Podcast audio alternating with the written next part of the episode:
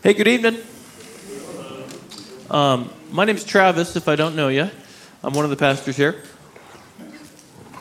And I, uh, I haven't made it to a, I feel bad, guilty saying this, I haven't made it to a Wednesday night in some time. Because usually I'm running around grabbing my daughters on Wednesday nights. But um, it's good to be with you. Um, open up your Bibles. Gospel of John. We're starting a new series tonight on the topic of marriage.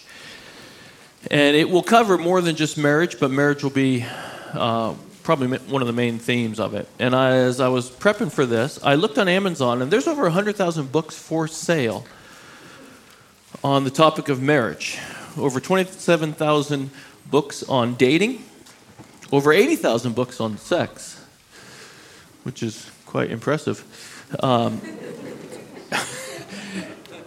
And I have read several of the books on marriage, and I got to tell you, they're about as deep as a Hallmark card. Many of them. Um, a lot of them are about as deep as a Hallmark card. So there's a lot of books that are written on marriage, but there's one book that stands above all the other books written on marriage, and that's the Scriptures.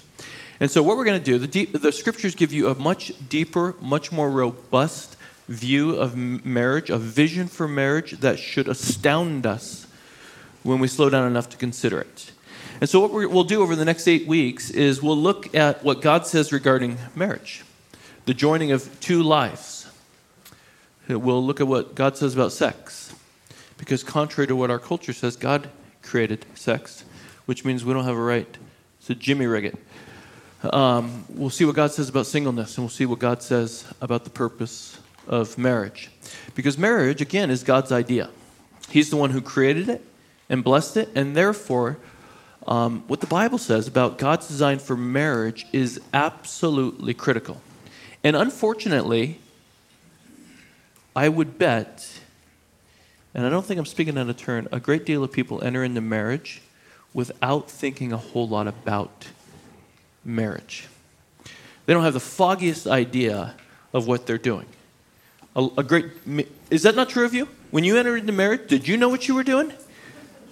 The, the, the, preacher will ask you, he'll tell you all these things, and then he says, if you agree, say, I do. And you're lying because you have no idea what you're talking about. It's a promise of a future love that you're saying, I agree to these things, even though I know nothing about what I'm agreeing to. It's a tricky little balance, and yet we all play the song, we play the dance, we do the deal.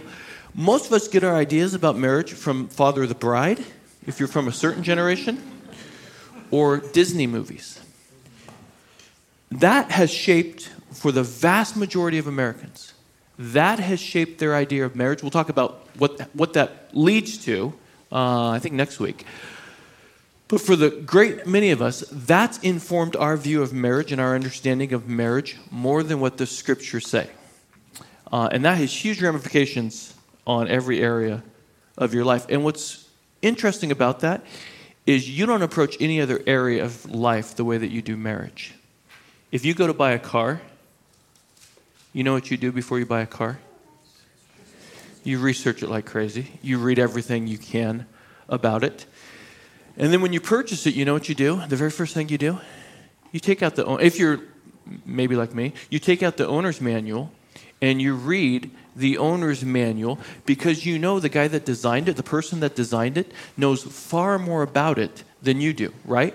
And to ignore it was to ensure that your car, under the wear and tear of the daily stress of life, it will come, if you, if you just ignore it, it's going to come to a screeching halt. And the same is true for marriage. And that's why we're going to go to the designer of marriage, God Himself, through the teachings of the Old Testament and the New Testament, and seek to give both married and unmarried people a vision for marriage according to the Bible. Because the Bible speaks to married people, but it also speaks quite uh, authoritatively regarding uh, singleness. We're, so we're going to go to the Old Testament, New Testament, see what it says about marriage. And in the process, it'll help um, give shape to some of our mistaken views on marriage and deconstruct some of the misconceptions that some single people have regarding singleness. And so tonight, what I want to put before you is the most critical issue in marriage uh, in marriage and in life. And if you don't get anything else out of this series, you need to get this because tonight's topic Tonight's and the last one, in my mind, are the two most important ones. So turn again. John chapter 4 is where we're going to be this evening. And uh, my hope, by the way, is if I don't talk too long, that we'll have a Q&A time at the end of it. Um, so I'll, I'll, try to talk fast, and then we can maybe get a Q&A time. That won't be recorded, by the way, so um, your question doesn't have to get out there on the internet. So here's the background of John chapter 4.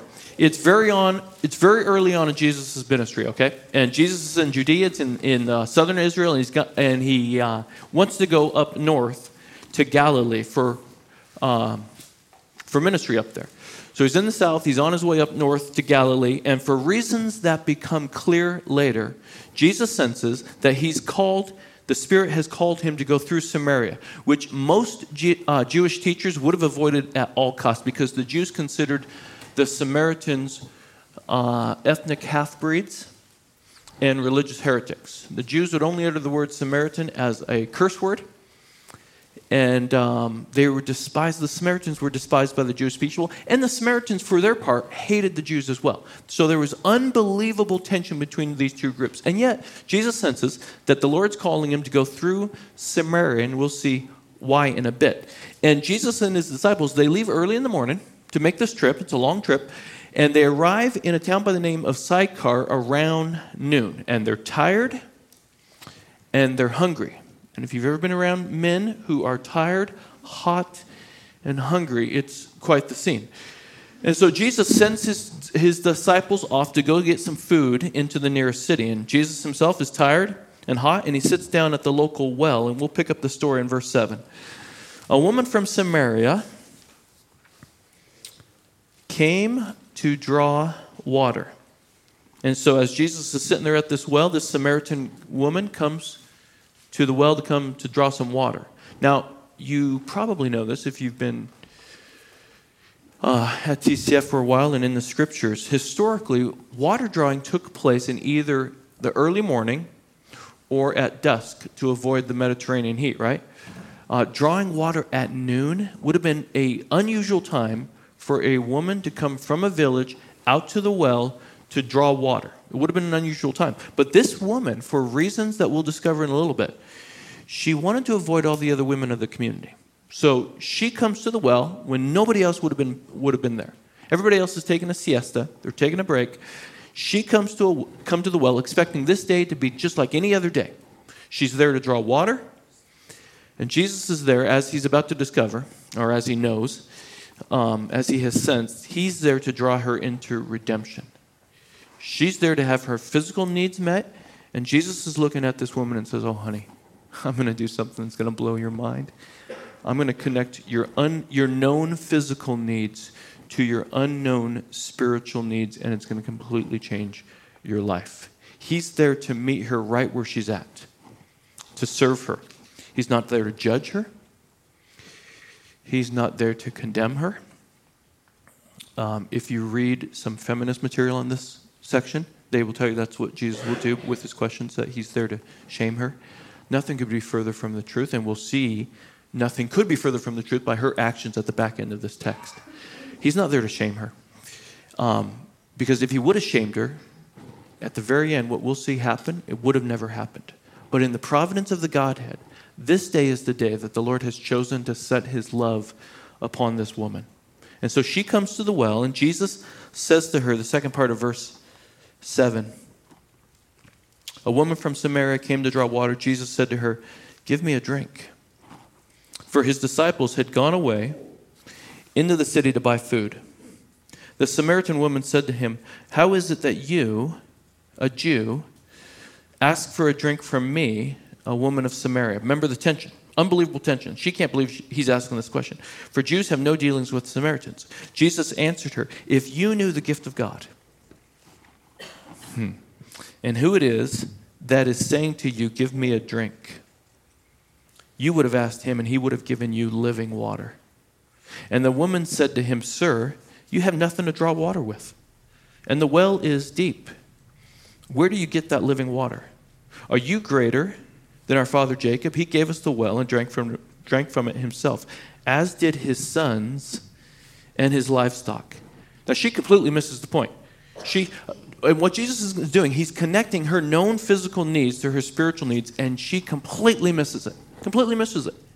She's not connecting it at all. She says, How can you give me water? You don't even have a bucket. You got nothing to draw water with. Her eyes are still on all of her physical needs, and Jesus is going to continue. He's going to continue her, to draw her thoughts around her spiritual needs. And look at what he says, verse 13.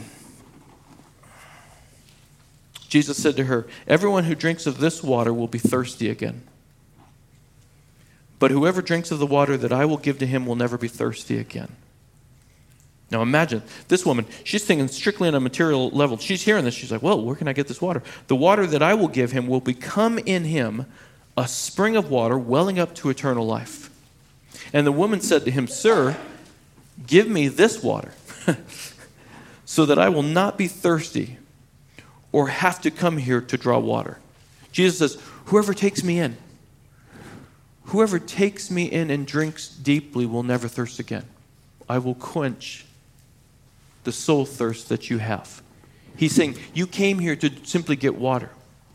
To get water because without it you'll die. But I'm telling you, I'm the true water. I'm the true source to life. I'm the true source. And if you take me in, you'll live forever. And again, she misses it completely uh, oblivious to what he's trying to get to. And so Jesus says, verse 16, Go, call your husband, and come here. And the woman answered, I have no husband. And Jesus said to her, You're right in saying, I have no husband. For you have had five husbands and the one you now have is not your husband. So what you've said is true. this conversation just got really awkward really, really quickly. I mean, can you imagine? Um, go call your husband. Why does he do this? He says, Go call your husband. And she says, I don't have one. And he says, Yeah, I know. You've had five husbands, and you're so filled with shame about it. All, uh, you're so filled with shame about all of this relational carnage, all of this relational carnage around you that you're shacking up. The guy you're shacking up with now, he's not even your husband. Well, what is this about? What is Jesus doing? Remember, Jesus is here to draw this woman into his love, and he knows the quickest way to the human heart is through an open wound. Is that not true? You feel deepest and you connect quickest to where there's been a wound in your life in the past. So the quickest way to the human heart is through is through an open wound. And uh, open wound. And Jesus is not shaming her. He's not judging her. He's not vilifying her. He says, "I know everything about your past.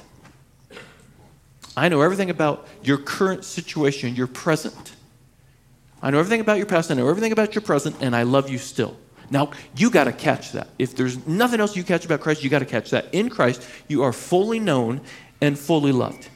Now, think about that because that's not really true in any other relationship we have. We do our best, almost in every type of marriage, we do our best to project an image. And we say to ourselves, we often do, we'll never verbalize it, but oftentimes we will think to ourselves, if they really knew what I was like, if they really knew what I thought, if they really knew about my past, if they, re- if they really know how I feel about this, this person would never really love me. This per- person couldn't really love me. And so we project an image, we wear a mask.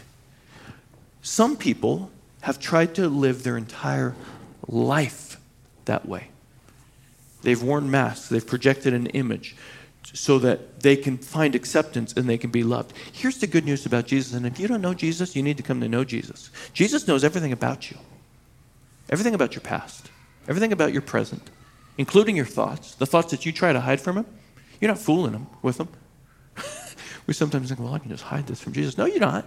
He knows everything about it. And He loves you. He knows you fully and He loves you completely. And He loves us too much to leave us in our brokenness. And so, like He does with this woman, He comes to us and He opens up our past. He has to open us up in order to heal us. He's like a surgeon. He has to wound us sometimes in order to heal us. He opens up our past, the part that we've been trying to hide from everybody else, and He says, let's start there. let's deal with this. Let the renovation project start right here. And again, he's not shaming her because of what's about to happen. Uh, go to verse 19. The woman, the woman said to him, Sir, I perceive that you're a prophet. And our fathers worshipped on this mountain, but you say that in Jerusalem is the place where people ought to, uh, ought to worship. Jesus said to her, Woman, believe me, the hour is coming. And by the way, woman is not a derogatory term, it's actually in that culture a term of endearment. He says, Woman, believe me, the hour is coming when neither on this mountain nor in Jerusalem will you worship the Father. You worship what you do not know, we worship what we know, for salvation is from the Jews. But the hour is coming and is now here when the true worshippers will worship the Father in spirit and in truth. For the Father is seeking such people to worship him.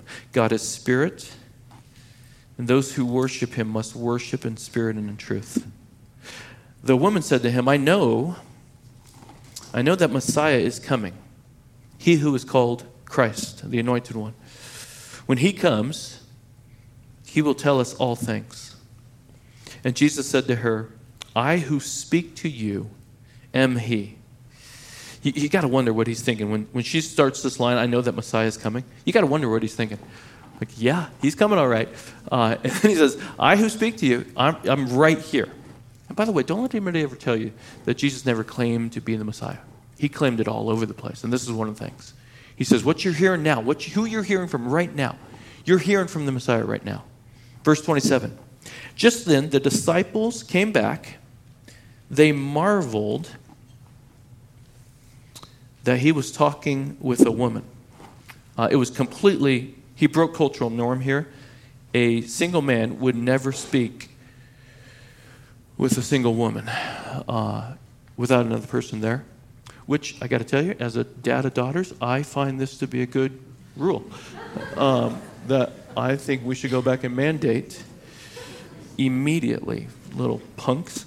Um, sorry. Uh, so they marveled that he was talking with a woman, but no one said, no one said, nobody had the, the gumption. Amazingly, Peter didn't blurt anything else. No one said, What do you seek? Or why are you talking with her? So the woman left her water jar. Now, note that the woman left her water jar. She left her water, part, water pot there. That which was previously important to her, all of a sudden fades in importance. It no longer mattered. She came to the well looking to meet a, a, a felt physical need, and through this conversation with Jesus, he satisfies the spiritual need so much so that she leaves her water jar. And she goes back into her hotel. Instead of bringing a, a, a, pitcher of water back to town, she brings something far better. She brings a testimony about Jesus. She abandoned the bringing of water for the bringing of men. Now, by the way, do you think she would have done that if Jesus, you think she would have went back into her community and brought other people out to meet Jesus if Jesus had shamed her? If Jesus had condemned her? if Jesus had vilified her for her past? No way. There's no way she does this if she felt judged, vilified, or condemned by Jesus. And he says, no. And so she goes, verse 28. So the woman left her water jar and went into town and said to the people, Come, see a man who told me all that I ever did. Can this be the Christ? And they went out of the town and were coming to him. Amazing. All these despised Samaritans, they're all now making their way to Jesus to see if he could indeed possibly be the Messiah, all based on this woman's testimony. That's amazing. Okay, stop right there. Ask yourselves, what is Jesus doing here? Because he's doing some pretty important things. Well, what's he doing? Here's the first one. He connects, what he's doing is he's connecting, and I hinted at this, he's connecting her known physical needs to her unknown spiritual needs. He's connecting her known physical needs to her unknown spiritual needs. And this is why he had to go through Samaria. He's, co- he's connecting in a very real way physical needs that she understands, that she knows about, to spiritual needs that are le- untapped at this point. And I love this. He does it in, he connects in very real ways. And I love it. Because sometimes we make Christianity too complicated. um, we use jargon that nobody can ever understand. Have you ever noticed that? Have you ever had somebody, somebody come to your house and, and explain something to you in jargon that you don't understand? We were building our house, oh gosh, 2007. And somebody came in and wanted to run the wires for all of the internet stuff. And they started talking in language that I had no idea what the dude was saying. I was like, uh, I, he, he's talking, and I'm just nodding my head, just like, yeah, just tell me where to sign. I would like to have the internet. Um, and a lot of times, we do this with Christianity. We use jargon that nobody understands, but that's not what Jesus does here. He uses the everyday language of physical needs and he connects it to our spiritual needs. And he does this in other places as well. Uh, this isn't just here. You think about, um, do you guys remember the I am statements of Jesus? There's seven of them in the, in the Gospel of John. In John chapter 6, he says, I'm the bread of life. And he says it on the heels of feeding a group of 5,000 people. And they come up to Jesus the next day, and Jesus says, You come to me right now because you want your stomach filled again, but I'm telling you, I'm the bread of life. And anybody who comes to me shall never hunger. And then he says, when he, he's saying, when you take me in, I'll satisfy your soul. Your soul hunger will be satisfied. In John chapter 7, he's echoing Isaiah 55. He says, If anyone thirsts, let him come to me and drink. He says, Your spiritual thirst can be quenched by, by only the springs that God's provided. He says, You got to come to me. And so, what Jesus does here very wisely with this Samaritan woman is he talks to her in everyday language. And he connects a known physical need, which she's seeking to meet, by the way, with a spiritual need that to this point has gone unmet. Now, whether you know it or not, we all have four basic needs that we instinctively seek to satisfy. Every single day, we will seek to satisfy these needs. Just like this woman with the water, we will pursue satisfaction in these four ways every single day. Well, what are they? Let me give them to you. The first one, regardless of your age, regardless of your gender, regardless of where you, you live, your socioeconomic class, you will seek to satisfy these four human needs. Here's the first one the first one's acceptance. Every single person craves acceptance. It's wired into you. And you seek to meet it every, day, every single day. You want to know that you're fully loved and cared for. It's the reason we work hard. We wake up every single day and we work hard to project the best image of ourselves. And if you don't, I have two teenage daughters. They wake up super early and spend a lot of time seeking to project the best image of themselves. I see them when they wake up. I see them two hours later when they come down their stairs, and I'm like, you're not the same person. You're completely not the same person.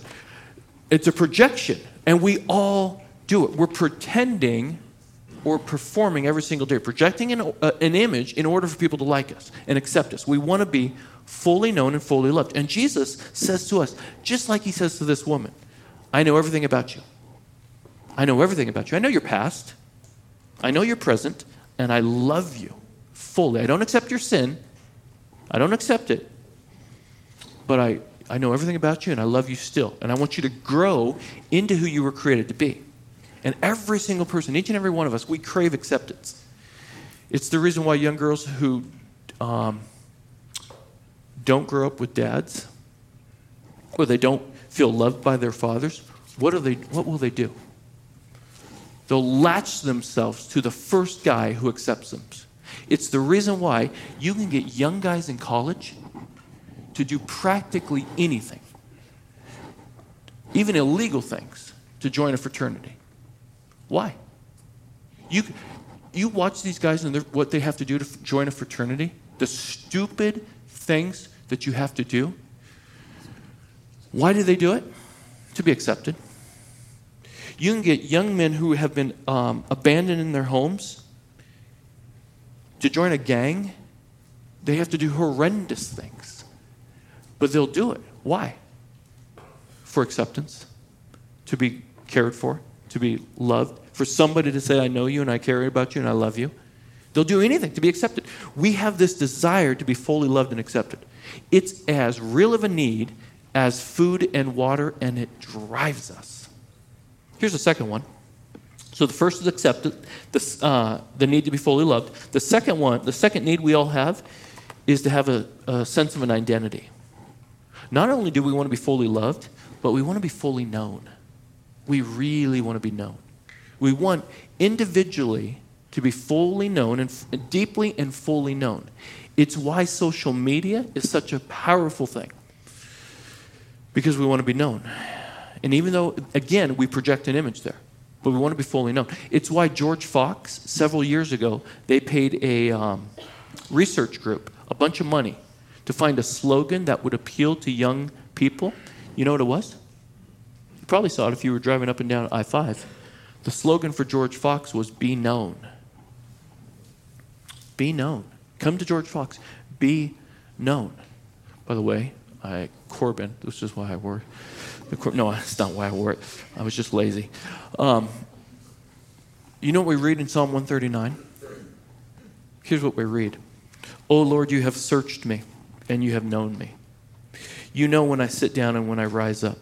You discern my thoughts from afar. You formed my inward parts. You knitted me together in my mother's womb.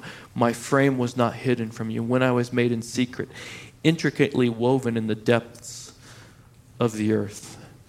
Just as Jesus, Jesus has told us, just like he's told the woman, I have known you forever. I know you've wandered. I know you've rebelled against me.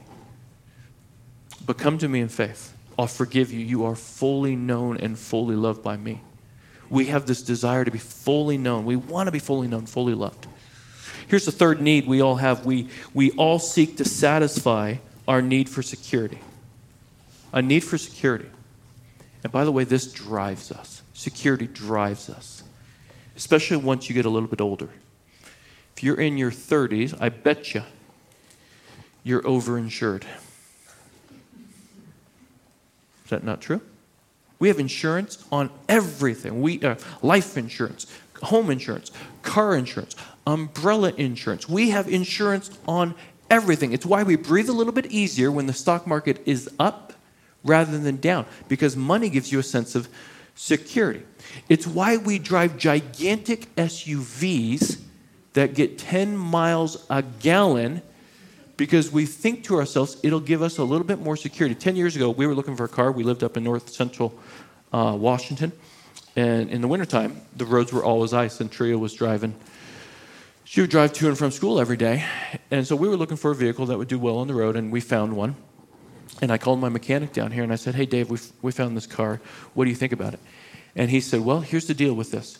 He goes, Unless you get hit by a semi, you will win. And I said, Okay, done. I bought the car that day based on that security. We all crave security.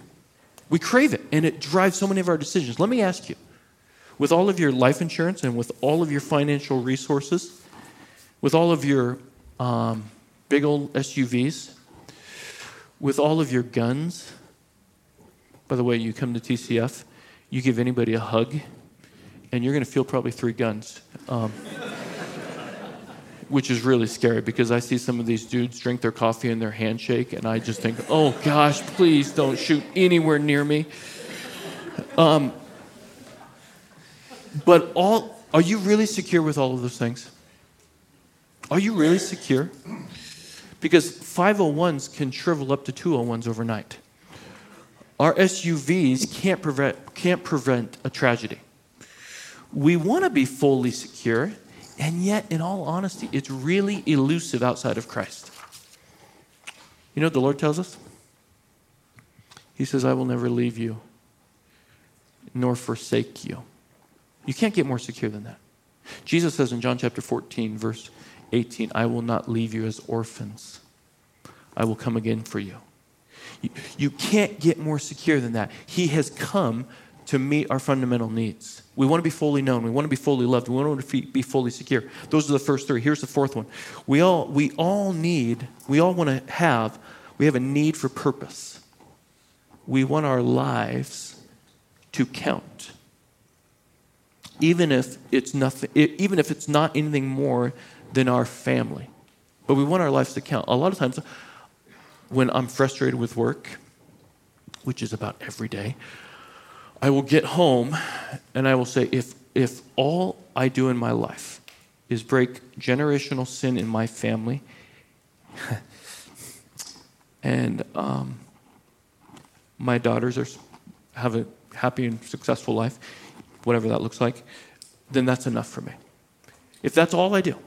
Now, if that's all it is, that's great. But there's a meaning to it. We want a reason for getting out of bed in the morning. We want to be part of something that's bigger than ourselves, even if it's, it's just our family. Now, you may be thinking, well, I have bigger goals than that. Well, good. I'm glad. I do too. I'm just saying, at the, at the worst case scenario, at the bottom line, if all I ever do is that, that's enough. We want to be, we, we crave to be engaged in a meaningful life. And Jesus comes and he says, Oh, I've created you to bring glory to my name. I've called you and equipped you and given you a mission of extending my grace, my name, and my influence throughout the entire world. That's unbelievable purpose that's been given to you. Now, look at this. Look at these things that we all crave. We want to be fully known, fully loved, fully secure, and fully engaged. And that's true of all of us. Now, those are needs that we all have, and the reality is they can only be met by God. Because what happens if you try to have those needs met by someone else. Well, what happens? Well, your security is dependent upon someone or something that you can't predict or control.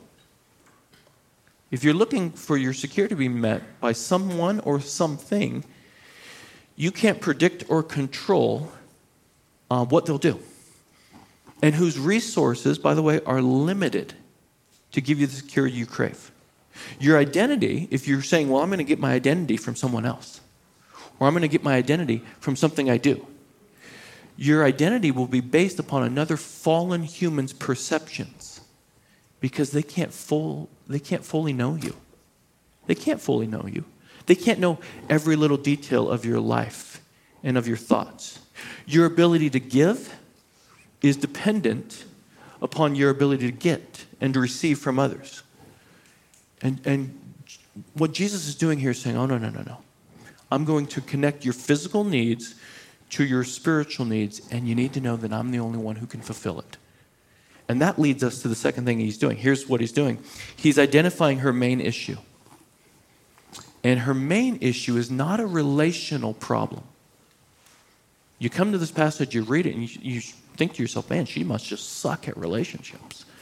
No, it's actually not that at all. It's not a relationship problem, it's a worship problem.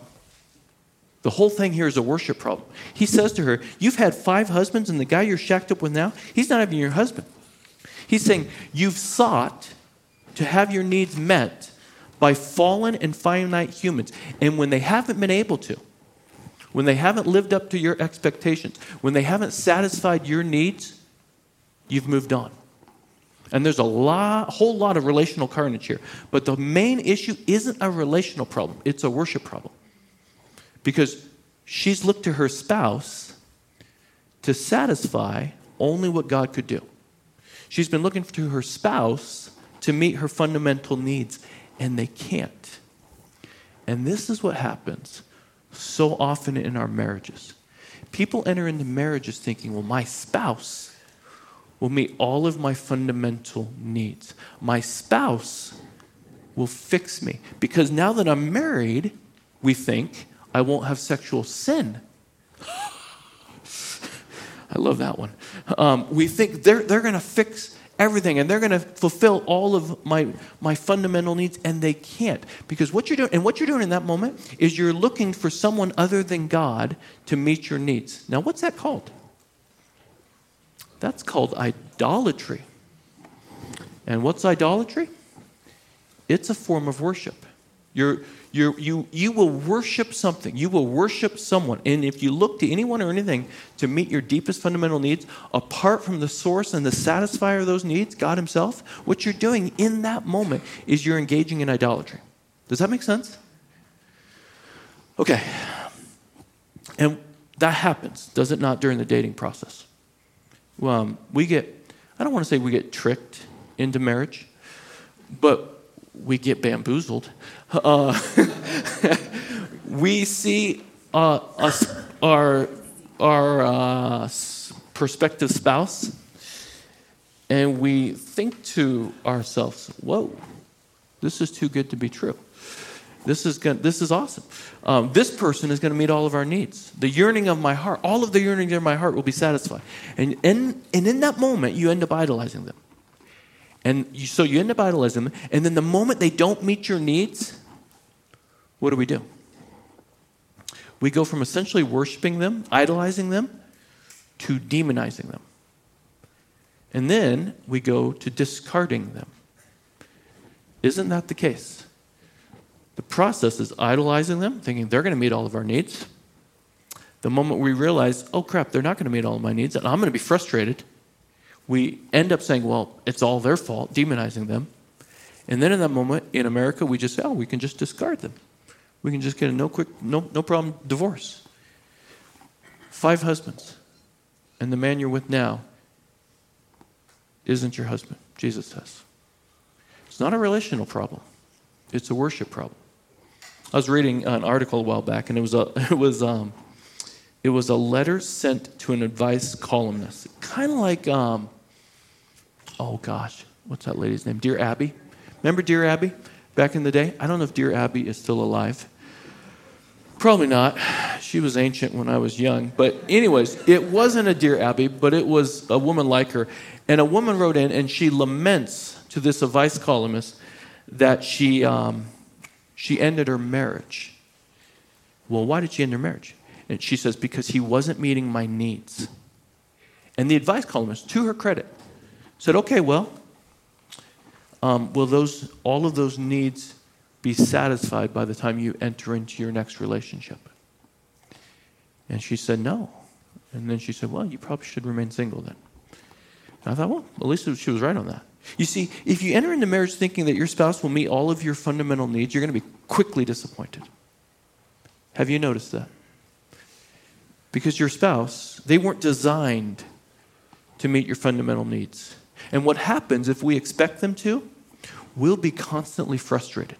You will be, if you expect your spouse to meet all of your fundamental needs, you will be constantly frustrated because they're not going to live up to your heart's idolizing of them. And in the process, you'll crush your spouse. You'll crush your spouse because you'll be putting a weight upon them that they were never meant to carry. It will crush your spouse, and in the process, your marriage will crumble. So, both husband and wife, there will be great disappointment and great disillusionment, which means here's what it all means the most important relationship in your marriage is not with your spouse. The most important relationship in your marriage is not with your spouse. The most important relationship in your marriage is with Jesus. Now, if you're single, here's what it means it means the most important relationship you need to develop isn't with Mr. or Mrs. Right.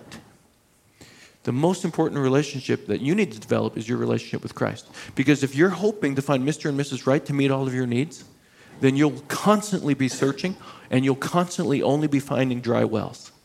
Those needs, the needs that you crave, that we all have, those four needs I gave you, the four fundamental needs, they were to draw you to the one who could actually fulfill them, the person of Christ. So, the single most pressing need in your life, whether you're married or single, is to build your life upon Jesus. The most important relationship you will ever have isn't with your spouse, but it's with the Lord. And his life in you will radically alter your marriage and your life in at least three ways. And I'll close with these. When you come to Christ and you receive his grace in life, at least three things happen to you. First, the love of Christ is bestowed upon you. Now, think it through. The love of Christ is bestowed upon you, which will enable you to love your spouse with a deeper resource than yourself. Because in and of ourselves, we can only give what we can receive. We're limited on our love based upon the, the love that we receive from others. But in Christ, in Christ, you're constantly sourced. You're constantly being nourished by the love of Christ, which enables you to love your spouse at a greater capacity, even when you're not receiving that love in return. Even when your spouse isn't giving you the love in return, you're able to continue to love them to the best of your ability because you're being sourced and nourished and strengthened by the love of Christ. So, what happens when you build your life upon Christ? First, the love of Christ is bestowed upon you, which actually enables you to love your spouse with a deeper source than yourself. Second, the character of Christ is formed in you. The character of Christ is formed in you. One of the beautiful things that happens when somebody comes to Christ, they give their life to Christ, and you start reading God's word, and the Spirit begins to shape your character into Christ likeness. Paul says it like this in Galatians 4. He says, I'm in the anguish of childbirth until Christ is formed in you. And then he tells us later in um, Ephesians 1 that he will continue the work in us, he will bring it to completion. So when you build your life upon Jesus, you build your life, you build your marriage upon Jesus, the character of Christ is woven into you, it's formed into you, which enables you to love your spouse, to serve your spouse without demanding anything in return. You're able to serve your spouse without demanding anything in return. Why? Well, because of the way of Christ. Because of the way of Christ, because of the character of Christ has shaped you. And Jesus says, For even the Son of Man came not to be served, but to serve and to give his life as a ransom. When you build your life and your marriage upon Jesus, the character of Christ slowly is formed in you, which enables you to serve your spouse without demanding any, anything in return. Do you guys remember the name? Um, do you know the name Robertson McQuilkin? Anybody know that name? Anybody? No? Okay. Well, uh, Robertson McQuilkin was the um, he was the president of Columbia Bible College and Seminary in Missouri from the ni- 1960s to the early 1990s. And the college and the seminary, they were thriving under his leadership. Enrollment doubled. There was always a campus project, new campus buildings being built. Two radio stations were formed during this time. He was engaged in really meaningful work. And his wife, Muriel, was every bit as talented as Robertson was. She was a sought after professor at the college. She had a booming radio ministry. Uh, in addition, you know, being the president's wife, she always had to open up her home and give luncheons and banquets and things like that that president's wives do. One day, uh, while Muriel was in the hospital for tests on her heart, a young doctor came to McQuilkin, pulled him aside, and said, Your wife has early stage Alzheimer's. And he was shocked. He had noticed that his wife had started kind of repeating stories and was having difficulty uh, with the menus of large scale events that they would have to do, that she would have to do as a, as um, a president's wife. But he hadn't really thought much of it. You know, he just kind of thought, oh, well, she's just tired. But now with the doctor's diagnosis, he says this in his book. He says, a dread began to lurk around the fringes of my consciousness. And so, over the next couple of years, he tried his best to care for her and be the president of the college and the seminary. But she was becoming increasingly agitated anytime that she wasn't near him, so much so that their home, it was a, their home from his office was a one mile round trip. And she would become so frustrated that she couldn't be near him all the time that she would walk it frequently. And he didn't realize it until one day at night he was taking off her shoes and her feet were bloodied and bruised. And he said, What have you been doing? And she said, Well, I walked 10 times to try to get to the campus to see you today. And so at the age of 57, now think about that. Eight years away from retirement age, eight years away from financial security, eight years away from the life that they had probably dreamed of together. He resigned his position and he became her full time caregiver at great cost to his reputation. Christianity Today, at the time, said he was making a fool's decision. Blasted him. And the largest publication, the largest Christian publication in the world at that time, blasted him. Reputation was blasted. Financial security gave it away.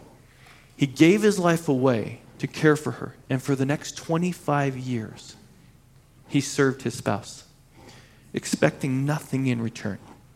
You think his needs were being met? You think his physical, sexual needs were being met? What did he get in return? Nothing but daily humiliation. He tells a story in the book. They went grocery shopping together, And uh, she started putting all of their food in another person's minivan. And he started moving it back and forth. And, you know, she was kind of losing her mind. She just started cussing at him, but blasting him. Daily humiliations. He says, daily. I got nothing in return but daily humiliation. Well, what enabled him to possibly live this way? You know what it was? It was the character of Christ over a long period of time that was formed in him and it enabled him to serve his spouse at great cost to himself. And you may be thinking to yourself, well, of course he's going to do it right. He's a seminary president, he's like a professional Christian. Of course he's going to get it right. That's not true. That's not true. Um, I know many men who have, lo- who have served their wife to the very end at great cost to themselves all the way to the very end. I was thinking this morning, um, my wife's grandfather, Jay, his sweet wife, Pat, had a stroke years and years ago. She's, they're both with the Lord now. But he served her needs for years without having his needs met. And McQuilkin, in his book, he, he quotes an oncologist who lives constantly with death. And he says almost all women stand by their men when they're facing death. He says very few men stand by their women when it gets really hard. What enables these men? What enabled Jay? What enabled Larry? What enabled Carl Christian? What enabled Mark Murray? What enabled them to stand by their wife all the way to the very, very end? You know what it is? It's the character of Christ formed in them. And you can say, I can serve my spouse at great cost to myself, even if it's not reciprocated, because my Savior has served me at great cost to myself. He has served me at great cost to himself. He knew that he was going to give his life away in order to serve me. And now, under his power, by the work of the Holy Spirit in me, I can do the same. I can serve my spouse all the way to the end. It's an amazing thing. Here's the last one when you build your life upon Christ your life and your marriage upon Christ, the mission of Christ is entrusted to you. The mission, of, we seek meaning. And Jesus says, You want meaning? I got meaning for you. The mission of Christ is entrusted in you. The mission of Christ to bring honor and glory to the name of Christ, to spread His life and His grace to as many people as possible, is entrusted to you. And that enables you. It enables you and enables your spouse to have a common vision, a common mission, a common purpose for your life. That together as a couple, you can say, This is where we're going as a couple. The gospel gives you a vision for marriage that a vision for marriage and life that enables husband and wife or a single person to pour their life into meaningful work. Work that will spread the name of Jesus Christ to as many people as possible. And this gives your life and it gives your marriage incredible purpose right now. You see how important this is? How important it is to build your life upon Jesus? And if you do build your life upon Jesus, and if you're called to marriage, and if your spouse builds their life upon Jesus. And now you're in it together. You have all of the deep resources you need for your marriage to flourish and to reveal the nature of the gospel, which is utter selflessness to the very end. The nature of the gospel is selflessness. And you reveal that in your marriage. This is why this is why the most critical issue in your life and marriage is to be in a growing relationship with Jesus. So if you haven't come to Christ, come to the one who knows you and loves you fully, who by his death has secured your forgiveness, who by his resurrection has secured your eternal life, now and forevermore. The most critical part, most critical thing is for you to walk out of here in a relationship with Jesus and to let his life and his love shape your life and your marriage. Amen.